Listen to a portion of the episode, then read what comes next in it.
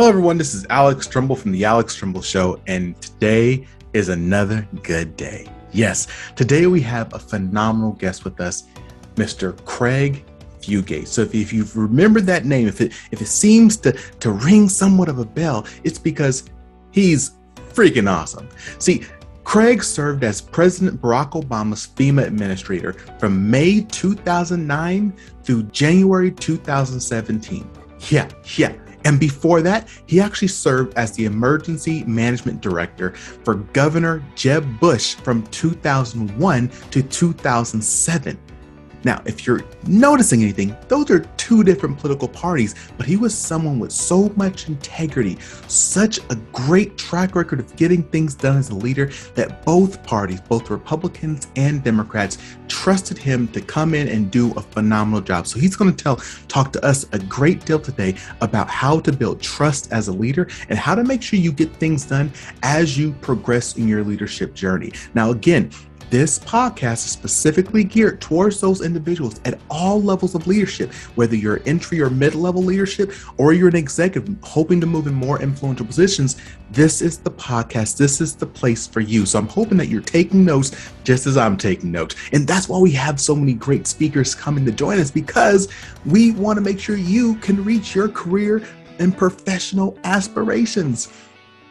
But before we get started, I'd like to just share with you that honestly, I've had such a phenomenal year with all of you. And I just want to thank you so much for, for your listening and your comments and, and, and, and reaching out and reaching back. I love it. I love it so much. And I wanted to give you the heads up that I've heard you, and there are going to be some things that we're going to be evolving and improving over the next year. And so you're going to see some us trying some new and cool things. And I just want to consistently hear from you and let me know what you like, what you don't like, and we'll keep molding and creating this phenomenal space for those leaders who want to excel to the next level.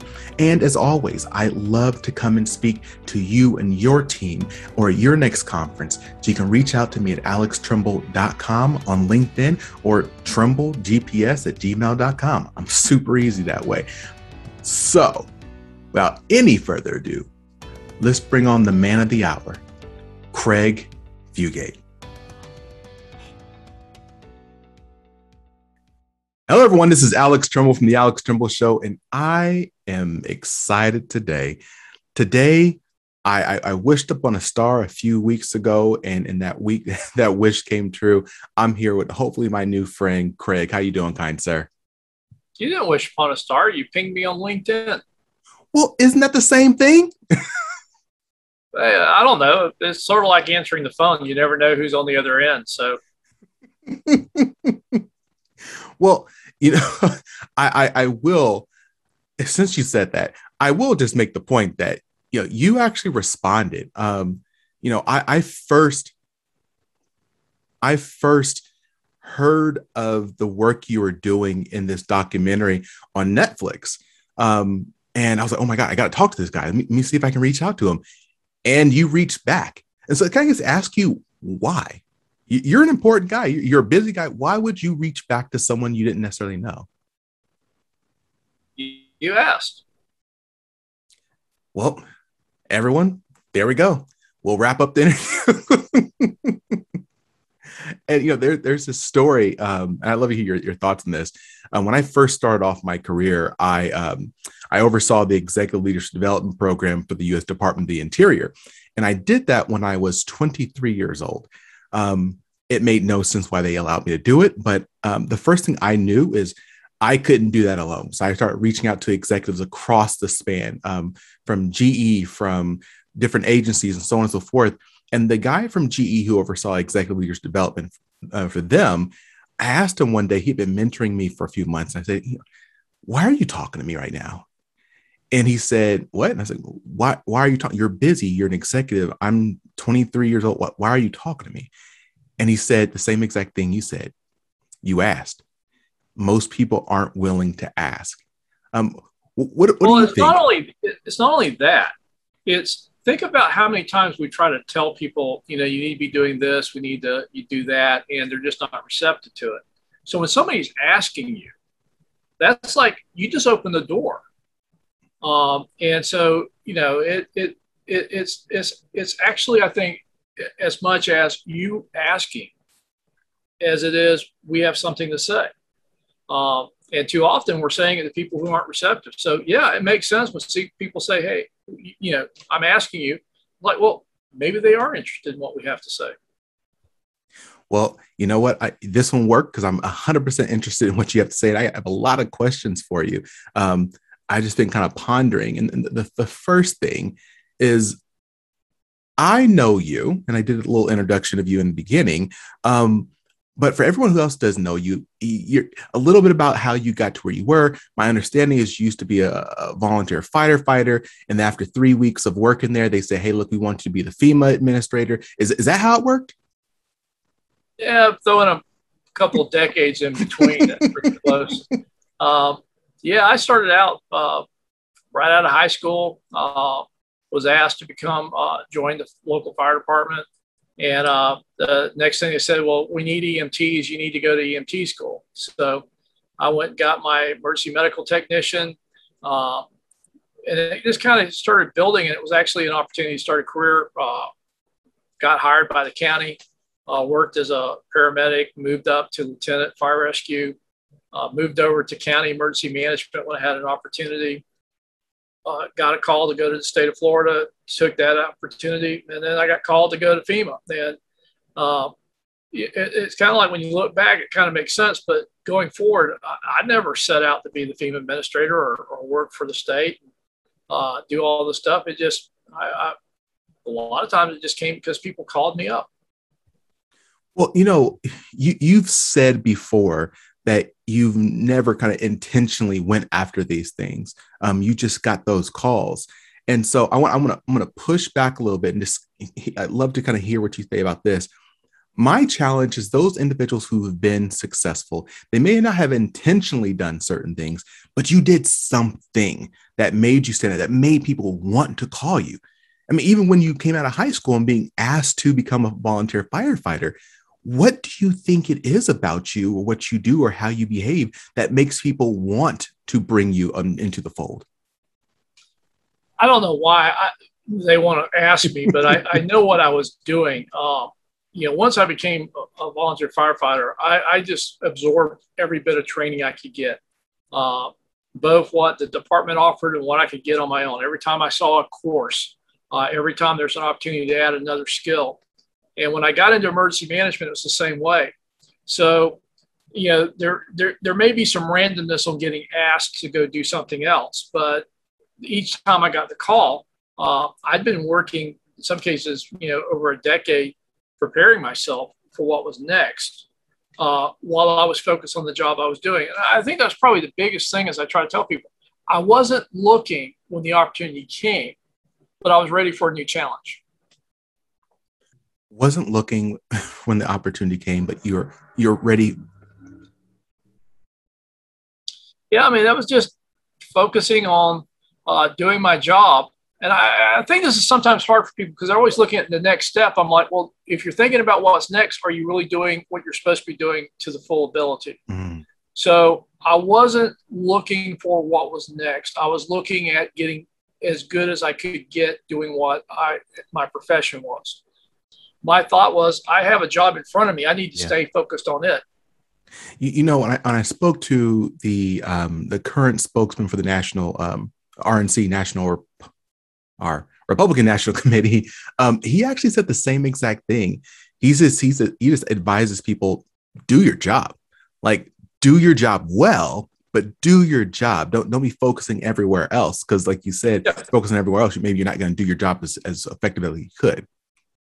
Yeah, and, and, looking back, I think that's why I got phone calls. Uh, people saw what I was doing, and I wasn't out there uh, just talking about it. I was doing mm-hmm. stuff, mm-hmm. and I had results, and that spoke better than any uh, uh other tool or resume I could have ever produced. Was uh, I was getting things done, and that I think is I've seen a lot of people try to figure out how to market, sell themselves, build mm-hmm. their resumes, build a career, look at the next steps. And I go, if you're doing a really good job in focusing on the outcomes and things like that, uh, in many cases, that's better advertising for your potential than anything you'll ever put on paper. I mean, but but you've you've managed very large organizations with thousands of employees. I mean, aren't there those employees who do work really hard, but no one sees what they do? They, they never move out of that. Yeah. And, and that's always the risk. Um, and there's always this, you know, how do you, you know, how do you promote yourself without promoting yourself? And what yeah. I have also found is if you're telling your story eh, that's one voice. If other people are yeah. telling your story, that's many voices. Mm-hmm. And so even those people that are in the background that may not come to the attention of the FEMA administrator, uh, it was amazing to me how many times I found out about folks from other people saying, "Hey, you got, yeah, you got to yeah. understand this person uh, is as is a rock star." And what we found in many cases uh, in the world of responding to disasters, the people that do great every day weren't always the rock stars when disasters happen. Mm-hmm. And so you have this emergence of, of leadership uh, and potential that day to day, maybe they weren't put into an opportunity or a situation to excel, but in a crisis, uh, they blossomed. And you found out about people you would have never heard of otherwise. Uh, so there is some randomness to this, but I always go back to are you a master craftsman of your profession? Yeah or are you just is it a job? If you're a if you're a master craftsman if you're really focusing on what you do to better uh, build your skills and your capabilities less worried about what other people are thinking or will anybody pay any attention to me. Because i also found that why you do something is about as important as what you do. Yeah yeah. And if it's if it's for attention if it's for recognition if it's for promotion uh, I've never really found that to be very fulfilling. Uh, it's when I am, you know, I, I, look back and see what you know I was part of, and I go, that was that was a good thing. That's what gave me the most satisfaction. So again, I, I always come back to, yeah, there's will will people get overlooked? Absolutely, uh, but that wasn't why I did it. I did it because I was I was trying to be the, in my case, an emergency manager, uh, the best at what I did without saying I, you know, I was in a competition. The competition was really with myself. So, so everyone, I hope you're hearing this. So, one, be the best. I mean, work to be the best, master craftsman. Uh, I, I, just, I was speaking to, uh, I can't remember her name. I think it's Britain. I believe it's Britain. Um, she's the um, uh, chief, the vice president for talent acquisition at Navy Federal Credit Union. I asked her what made her different. What made her stand out? What makes her excel in her in her in her field? She says i read every day. Without question i read every day. Um, because the industry everything's always changing. I have to be growing becoming remaining a master uh, craftsman. I, I love what you're talking about. And you also talked about the reason why you're doing those things. Um, you know you also so people who are not you know, watching this on YouTube right now, there's a rainbow behind uh, Craig, not literally, but basically, um, you seem to be somewhat of a of a of a unicorn. I mean, I'll explain.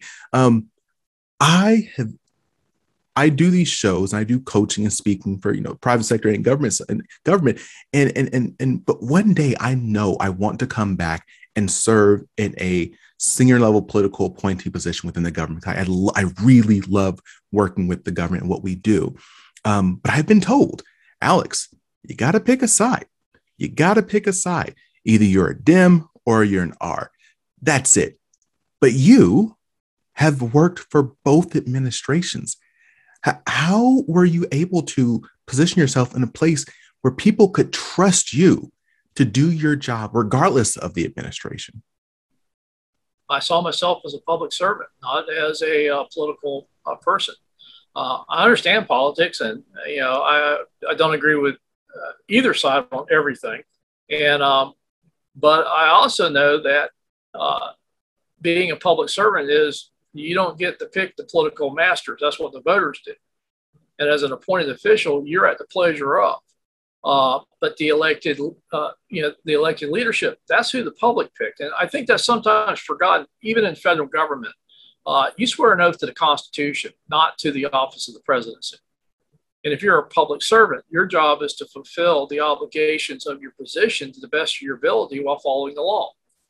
Um, and that may not be real popular, maybe old fashioned, but a public servant doesn't have the luxury of saying, I won't work for this party or that party.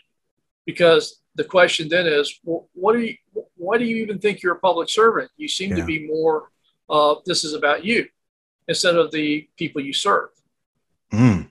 Oh, you're so right. I'm not sure. Again, maybe you're right. Maybe that is old fashioned. That's how I am. That's how I was raised. And in my belief that when I was a federal employee, my job is to enact the policies and the programs that the elected people, citizens elected into office. Um, but I don't know. Like, have we have we moved into a different time where this is not the case anymore? Because you you hear about it so often of I'm not going to implement this, I'm not going to implement that, or like you know, people can slow things down. Um, have we moved into a different time? Bureaucracies hate change. Um, I got a feeling that uh, you know this this we're going to slow roll the uh, elected leadership or the new folks coming in, and uh, we were here when you came, and we'll be here when you leave mentality. Uh, and I'd been around long enough. I'd come up to the ranks, and I kind of like just you know said, well, guys, I'm not a short term person. I mean, in all of my positions, I've served you know long periods of time, and I knew that was a tendency. I knew I wasn't going to win everybody over. And as far as leadership goes, I think I'm a horrible boss, and I'm not really sure I have much leadership skills. but um, I also knew that uh, I wasn't going to get where we needed to go by being reasonable and agreeable to the career staff or defer to the career staff on everything. And I think my advantage was coming into FEMA was I was an emergency manager at first, political point second. Yeah. And people don't believe me. I, I, don't get the campaigns. I did. I never met the president until I got appointed. Um, I didn't lobby for the job. I got asked if I would consider it, and I said reluctantly. Um, so, yeah, I saw myself first as an emergency manager. I yeah. knew the mission of FEMA. I'd been a customer of them for decades. Uh, and so when I went in, I think I was well prepared to deal with uh, both the tendency not to make changes, the tendency to look at the political uh, as a short term. Everybody, you know, it's like the uh, uh the movie where uh, everybody has enthusiasms when they come in. Uh, but I was there for the long haul, and there was things that I, I thought we should be doing differently, and I was going to do my best ability to get there. Well, now we, have started talking about FEMA, so I, I want to share with everyone this this idea that you you shared during that documentary that, that made me think my my interest. Um, you talked about how moving forward, you said there's like a reality that the government is just not going to have the funds required to to take care of all these emergencies we will be having in the future. And you talked about the importance of the community playing a role in this. Um, I, you shaking here. It's not like I'm, I'm, not being crazy right now. Um, can you expound a little bit on that real quick for the for the audience?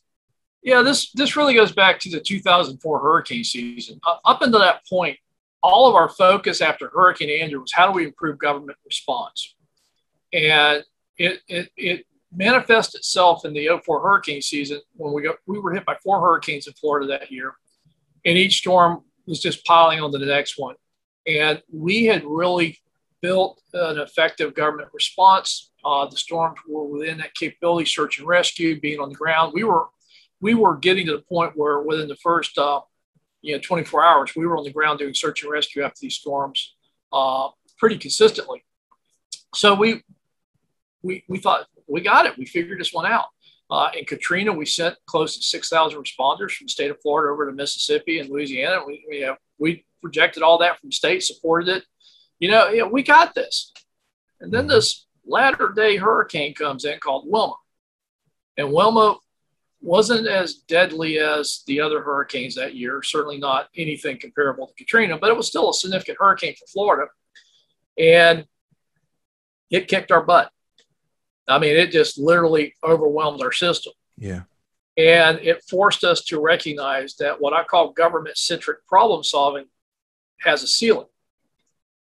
And once you get to that ceiling, you can't go any higher. I mean, you're basically using up all the resources you've got. And so the question you got to ask, what's left? And what was left was everybody that wasn't in government, the private sector.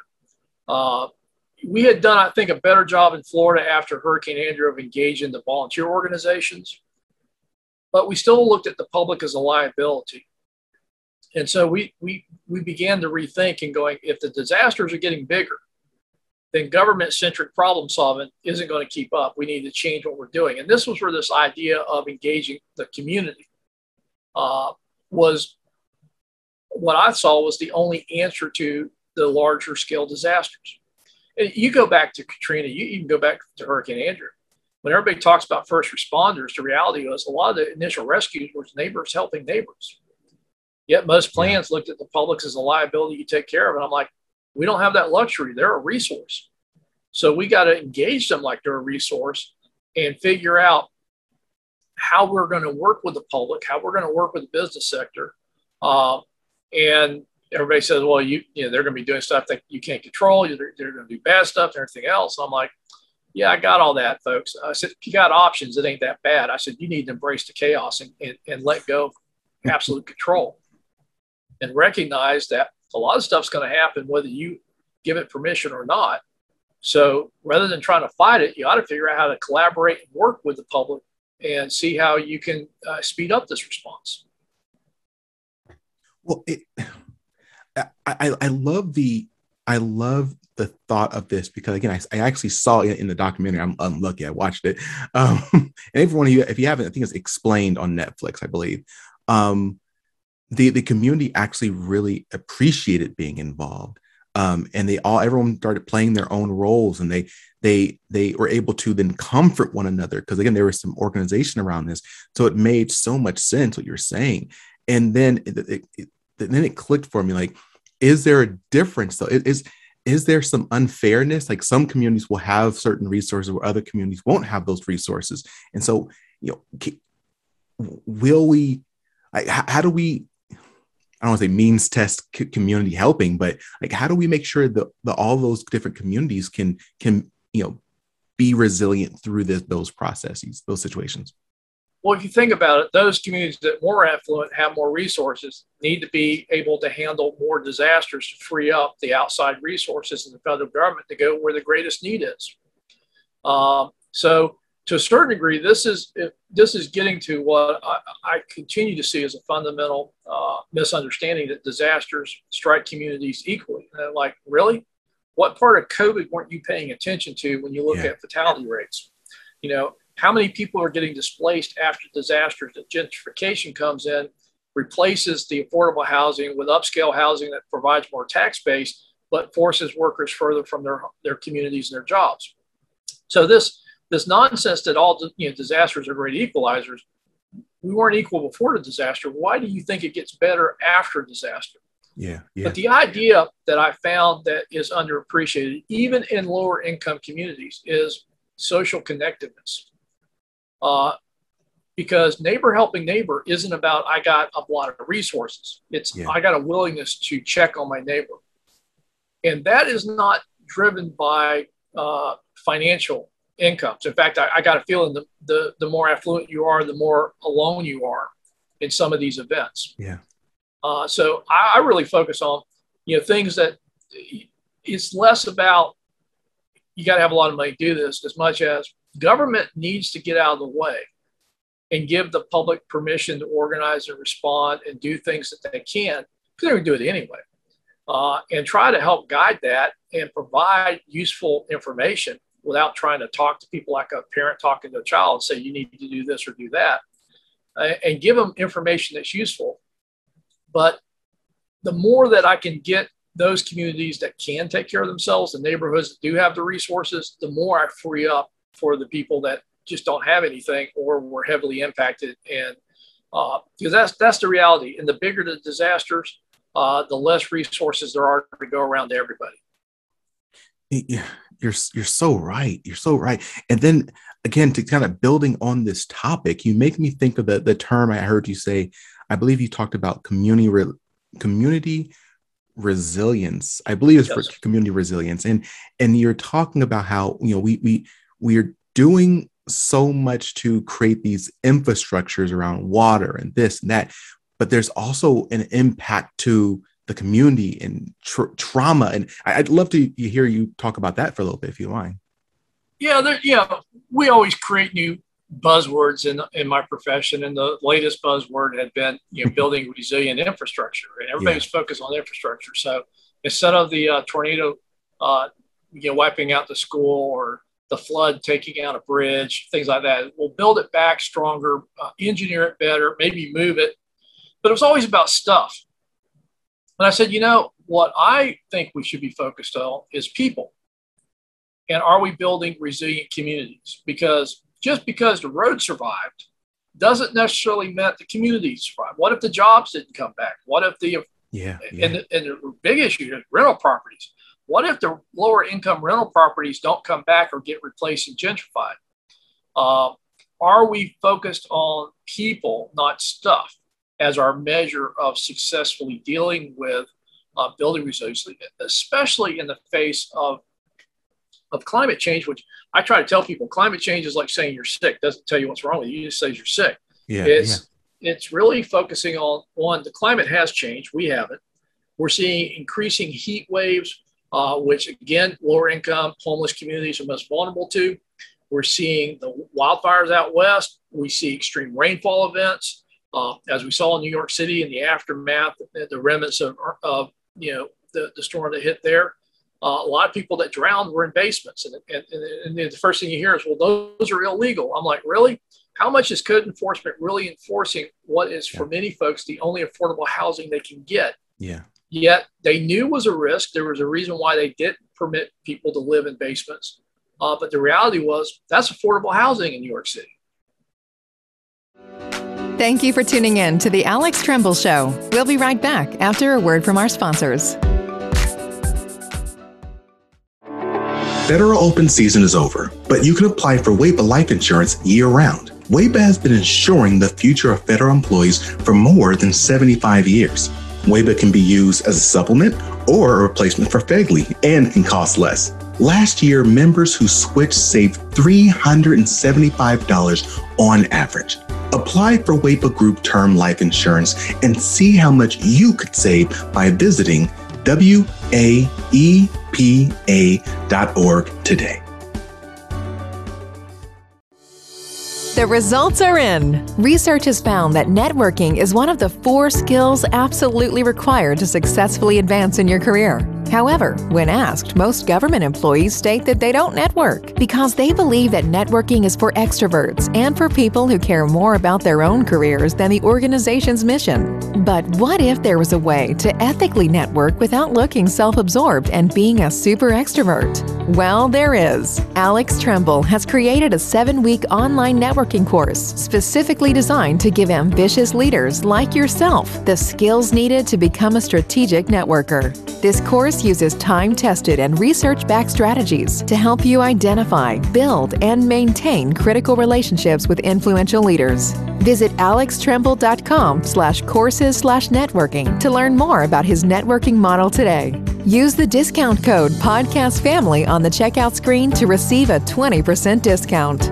Don't delay. Enroll today at alextremble.com slash courses slash networking. And now back to the Alex Tremble Show with your host, Alex Tremble.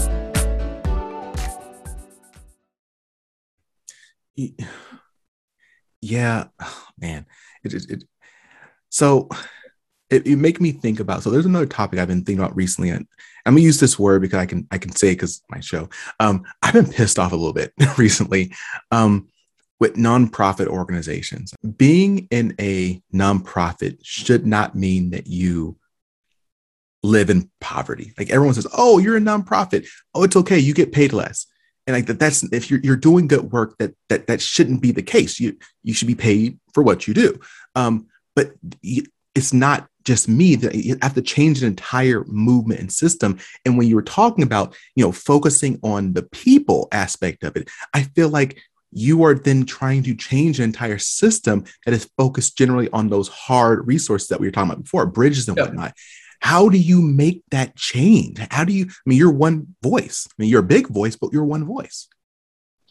Uh, incremental. Uh, you know, I found that sometimes just getting people to talk about something and, and, and again, just making people uncomfortable enough not to stay, you know, stay with the status quo uh, is maybe all I get to do. Um, so, you know, when people say that disasters are equal, I'm like, no, they're not. That's a lie. Uh, disasters hit people based upon their pre-existing conditions, and people with disabilities we know die at a higher rate in disasters than people that are not don't have disabilities. We know income levels have a long way to go to whether people have financial resilience, have insurance, have the ability to rebuild their homes, or lose everything. Uh, so you can't tell me that you know disasters are equal if the communities weren't equal before the disaster hit. And I think sometimes it's just calling it out and saying it that that's that's a lie. It's not true. Yeah. Yeah. Uh, and that you know there there are so many things that you know people just gloss over. Um, and I'm like, you know, well, it's like the whole term natural disaster. I kind of got schooled on this by a lot of people in this space, and they said, you know, quit calling them natural disasters. There's nothing natural about that disaster because natural phenomena don't always lead to disaster. Where and how we build do. Mm-hmm. And we tend to take away the responsibility for local governments and states on where and how they build, develop, building codes, a whole lot of decisions that are made by the public officials that we seem to hold harmless when that natural hazard occurs, which sometimes they say, well, we, we, we, we, we it never was that bad. We didn't know it could be that bad. And I'm like, uh, you know, I'm sitting on so much data when I was at FEMA that I'm like, what part of this didn't you understand? Yeah. yeah. Or was it your decision that development and growth outweighed the risk and you figure somebody else will just come in and bail you out when it happens? Thank you so much for this. You, you, I, I'm, I'm learning so much, and I'm going to question a lot of things moving forward. And as, as you talked about um, natural disasters, it kind of made me think about a, a, challenge that I had. Again, I, have told said this many times. I use these these conversations as, as therapy for myself. Um, you know, I have a guilt about me. Um, I, have served in a number of leadership roles over the years, and those leadership roles require me to to act when things happen, to find solutions, and, and so on and so forth. And I've come to feel cold sometimes like, oh, everyone else is freaking out. Everyone else is crying. Everyone else, but I'm not. I'm just like, hey, let's let's get to this. Let's let's figure this out. You know, let's keep going forward. And sometimes I feel so cold-hearted as a leader in making those decisions. And, and, I'll say really quickly, I went to this this crisis leadership training that OPM was hosting. Right, I got to meet crisis managers from all kinds of different sectors, and they all felt not the same guilt. They all felt the same way. Like when they're going into situations, everyone else is freaking out and crying and things like that. But they're just like, nope, let's focus. Let's get this done. have you ever, have you ever felt anything like that? Like noticed that in those situations that you are not maybe freaking out? And how, how do you kind of know I can't be the only one who, who feels a little guilty about this? That's a skill set. That's a valuable tool. Um, it doesn't mean you're not uh, compassionate but it also means you understand what I've had to teach a lot of people when when bad stuff is happening and people are running around. Uh, I'm like, take your pulse, and they go, "What do you mean?" I said, "Take your pulse," and they go, "Okay, do you have one? Yeah, you're not the emergency. Mm-hmm. Settle down and focus on the people you're serving. If you become, uh, and again, it's not that you don't feel bad or you see this stuff, and it doesn't, you know, you know, walking out, you know, the the day after Joplin tornado and seeing the devastation there, flying over to Jersey Shore. You, you know what people are going through. Yeah. But that's not your job. Your job is to focus on changing the outcomes for the better.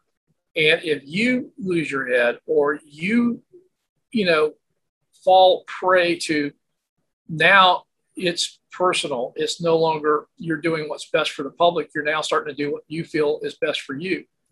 You lose objectivity.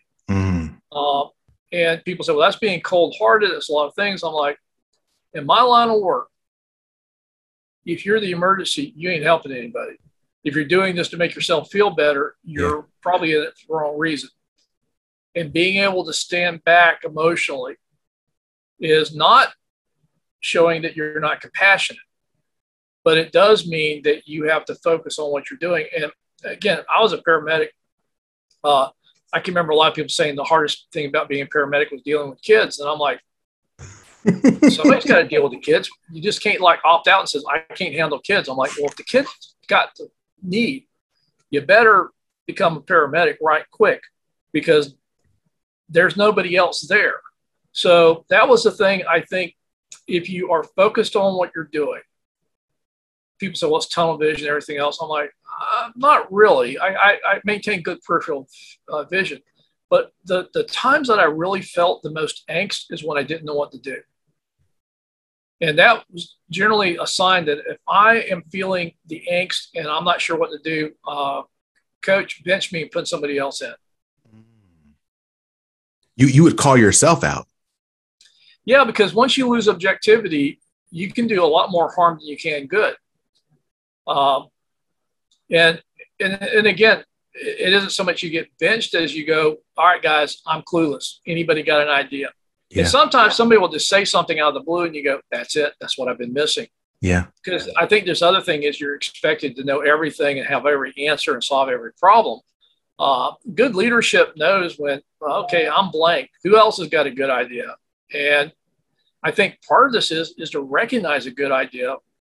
And because it didn't originate with you, sometimes it's difficult for people. But sometimes the good ideas uh, will come from the most junior member of a team. It's being able to recognize it's a good idea and and run with it that's the key. You, you know, um, I I, I'm 100% with you on that. And I, and I, and I do that now better. Um, at the beginning of my career, I think I, not I think, I must have stubbed my toe because I was so focused on getting feedback from my team that on the, at the end of the, the year, I did this performance evaluation and all of them felt in, in the writing that I couldn't make a decision. And I was like, no, I can make a decision. I was just asking you for your input. So is there, is there a, a line or is there a balance on providing those opportunities for people to weigh in and then not having them have that perception of you not being able to make a decision? Well, it depends on how much time you have. I mean, when you're responding to disaster, time's your most precious commodity. So having more yeah. meetings isn't going to improve things. um, and it's to be able to quickly get to the tipping point of making decisions. And I think what people look for is uh, you know, this idea that in a crisis, leadership can make a decision. It may not be the best decision, it may not be uh, the right decision down the road, but given the information and the time you've got, you're willing to make a decision. And I think where employees or their team members in crisis get kind of antsy is when leadership keeps wanting more information because they're they're afraid to commit to a decision. And they always want more information so yeah. they don't make a mistake. Like time is your most precious commodity. If you're waiting for the perfect, if you're waiting for all the information to make the perfect decision, you're too late. So I think what they look for is uh, not people that just shoot from the hip or just you know the proverbial bull in the china shop, but also recognize they need to get to a decision in, in, in disasters. Is a good example when the clarity of situation, the information is still evolving. Uh, you're going in with imperfect uh, uh, variables making your decision, and then being willing to adjust that as better information comes in without treating it like, well, I was wrong, or you know, now it's like, trust me, I've been through this where what I thought I was going to be doing in the morning by mid afternoon, I was I found ourselves doing something entirely different. but if we had waited till the afternoon to make a decision, we'd have lost all the work we had started that morning. Yeah, yeah, yeah. You, you, you know, I, would love to take another quick divergent, uh, another another question, different direction. Um, I think you and I both agree that we can respond to events, we can respond to challenging times, um, but once we've responded and we've spent the resources responding, we don't always then dedicate the resources necessary to prepare for the next time um, we, you know, sometimes, you know, many times pro- program could be unfunded as we're preparing for the next event. Um, and the event doesn't come, so we unfund it and put the money somewhere else. And then event comes, and now we're you're scrambling again. Um, that can be very tempting to to allocate resources and allocate time away from those things that you those things you're preparing for to the new shiny objects.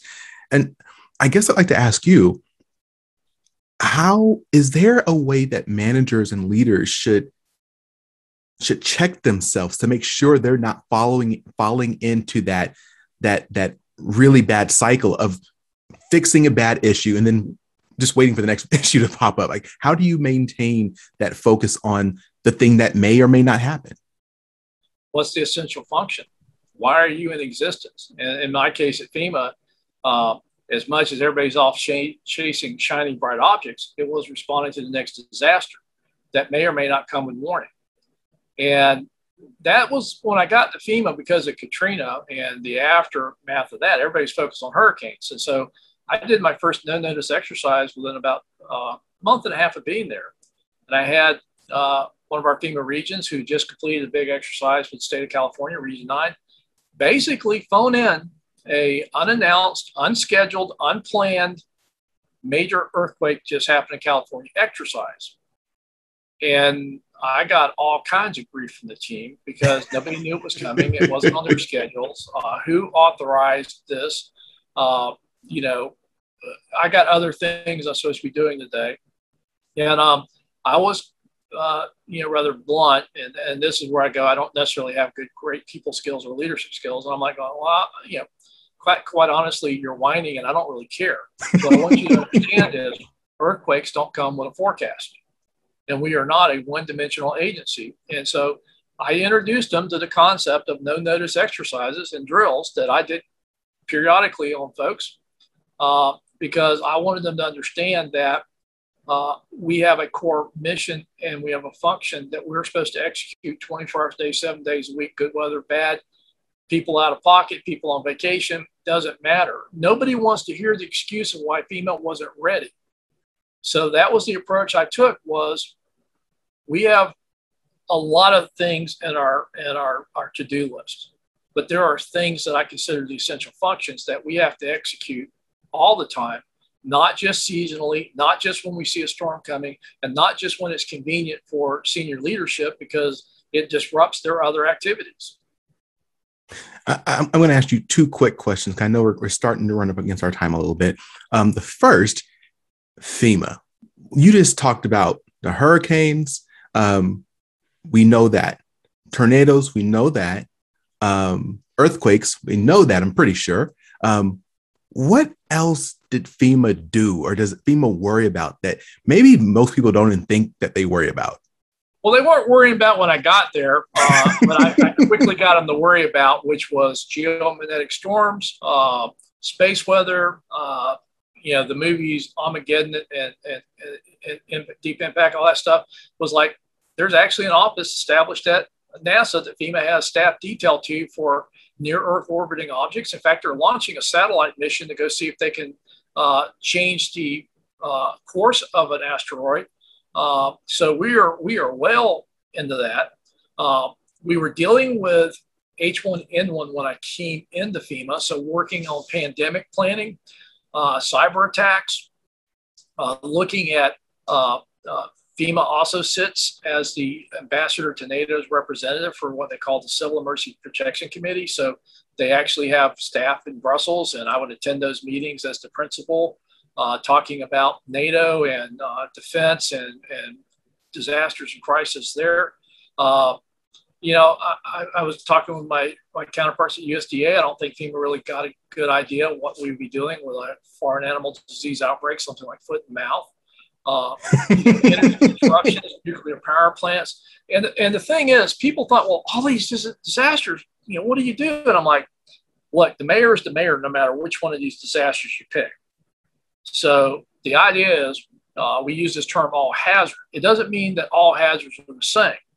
But if you think about government structures, you think about the authorities and stuff, that's not going to change that dramatically. And while different agencies may have lead roles or less roles depending upon the event, the, the basic team concept and the functional approach you build allows you to adapt to a lot of different crises without having to sit there and write a plan for everything and then have different players for all of that. You just don't have the luxury. And uh, again, it was it's looking at from FEMA's standpoint, the the consequences of events, not so much on what the event was, but or the consequences. You think about it, uh, FEMA deals with a lot of power outages, uh, yeah. generally due to windstorms and hurricanes. Uh, but many of the same things that would occur could occur in a cyber attack on the electrical grid Mm. um, could occur with disruptions uh, to supplies, fuel supplies, things like that. Geomagnetic storms, which could result in widespread power outages, communication failure. I mean, and I was old school at FEMA. I'd give them exercises like uh, you need to talk to all 50 states and the uh, uh, the internet's down and everything that connects to the internet's down, which means all of your phone system, which backhauls using internet protocols, down. uh, so I want to talk to all 50 states without touching the public switch network.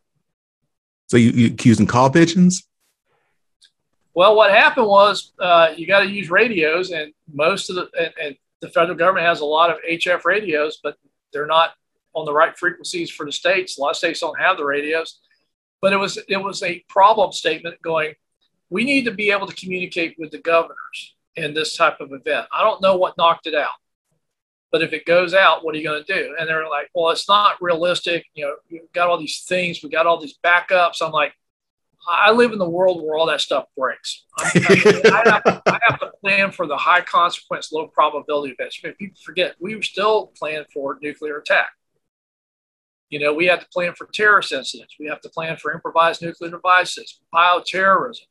Uh, you know, things like COVID, people think came out of the blue. I'm like, no, we were doing exercises. And I remember being in the sit room at the White House doing exercises in 2016 and then in the Eisenhower building, briefing the incoming administration. So I, I know we're about to we're about to wrap up, and I, I, I had one other question for you, but I just have to ask you: How cool is it to to brief at the White House? Like, how cool is it to be in the White House doing that work, or is it not? It's not that big. It's like in the in the movies. Um, you know, I, I thought it was going to be a bigger deal than it, but President Obama is pretty much a uh, regular. Yeah, you know, he's the president, but um, he's pretty straightforward. And it, once you understand him, it's not that difficult. Um, he's got a dry sense of humor. Uh, it, it, was usually after the fact, and people would comment on stuff. I'll give you an example. During uh, the uh, hurricane or superstorm Sandy that hit the, uh, the, the, New Jersey, New York coastline, um, uh, the, I was supposed to meet the president out at Andrews and join him on Air Force One fly up there. Uh, they decided he decided he wanted me to go to the White House with him and, and then go back, which meant that we were going to walk out and get on Air on Marine One and fly back to Andrews. Um, and okay, and, and, so you know they get ready and press, hey, come up and, and, walk out with me.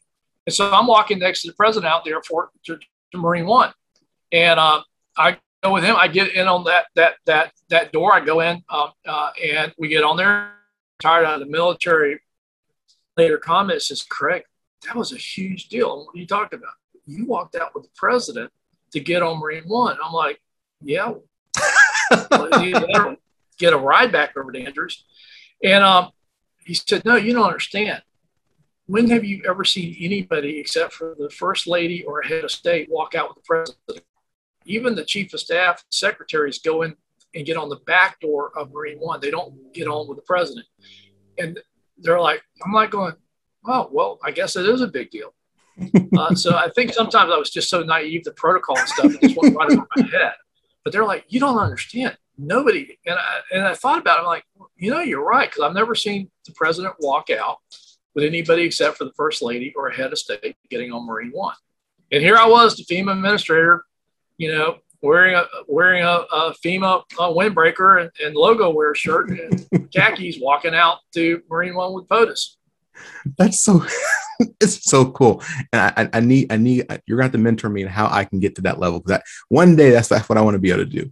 Um, I do want to serve the administration at that level. So, look, we're running up against our time. I, I, I want to open the I want to open the the floor back up to you. To anything you'd like to share, share with our audience, and then I am going to ask you that that last question once you you share your thoughts. Yeah. Um, this was originally about leadership. We've talked about a lot of things that weren't leadership. Um, I don't consider myself a good leader. I have a lot of flaws. Uh, I can be arrogant. I can be a jerk. I can be a horrible boss. And, and people said, well, you know, when you talk about leadership, and I said, a good leader knows what they're good at and knows what they're not good at and they surround themselves with people to complement their weaknesses. If they're all agreeing with you or they're all like you, you probably got bigger problems. Uh, but the first thing is I tell people, you're not going to read it in a book. You're not going to, it's not a slogan. You got to know who you are and accept that. And people say, we're going to change. I'm like, really? I, you're going to waste a lot of time. Know your strengths, know your weaknesses, build your team around your weaknesses, not your strengths. Thank, thank you so much for that, Craig. I, I, I, I, I personally needed to hear that. There's some stuff I'm working through leadership wise as well. So I, I needed to hear that. Thank you. And that last question I wanted to throw by you is before you became the, the, the FEMA administrator, um, what do, what was that one thing? Is there one thing that from a leadership perspective you wish you would have known before taking on that leadership role? Uh, I spoke to the um, acting director of the CFPB, and even though he served as the, the deputy um, for a number of years before moving into that role, he still said when he moved in that role, it was a huge change, right? Just moving into that senior level role. From a leadership perspective, there anything that you wish you would have known or done differently to prepare yourself for that role? This may sound arrogant, but after I left the state of Florida and I got up there, people back home were asking me, What's it like? What's it like? You know, how different is it? And I'm like, Really not different. There's just more of them. I hear you. and, uh, you know, uh, it sounds like it speaks to that point that you made at the beginning of our conversation about you're always, you weren't looking for your next opportunity, but you were always preparing yourself for that next opportunity, learning, growing. So when those things did come, you were ready for it. Yeah, I think the folks at FEMA, uh, they knew me and they knew I was a problem because I was uh, not always very agreeable with them as a state director. Um, but I didn't look at myself as a political appointee first. I saw myself as an emergency manager first, and that the pinnacle of that is the FEMA administrator. Uh, so that was my approach. And again, I I have a lot of flaws. Anybody knows me well, those that have worked under me or with me will tell you I'm a, I got a lot of flaws. Um, but the one thing that I, I I think that I try to really focus on is do I understand my craft of my uh, chosen profession. And people wouldn't agree with me. People that like what I did didn't like the way I went about doing it. But I, I did run into the situation very often where it was my lack of understanding. Uh, in some cases, it gave me an edge because they would tell me it was too hard to do, and I'm like, "No, it isn't." and, and uh, I found sometimes pushing people well past what they were prepared to do, got a lot of things accomplished. It's a, you know it's, it's kind of bad. I got more confidence that you can do this than you you do yourself. So uh, let's go. Hey, Craig, thank you again so much for being here with us today. You, you have been absolutely magnificent, wonderful, and you share so much great content. Um, look, I'm going to sound like a broken record as I do every single time. If you listen to this, you know what I'm about to say. Don't just look back, reach back. If you found anything of value throughout this conversation, don't keep it to yourself. Don't let all these, these gems and, and nuggets and, and gold diamond pieces of knowledge and advice that Craig shared today, don't let it just sit on your ears, your heart, and your mind. Share it with someone else. Bring someone else to the table. Don't just look back, reach back. Now, as always, to say, stay strong, stay positive, and definitely stay moved. See you, Craig. Thanks for having me. Thanks for listening. Find us online at thealextrembleshow.com and be sure to share what you've learned with at least one other person today. Check back on the first and third Wednesday of each month for new episodes. Until next time, stay strong, stay positive, and definitely stay moving.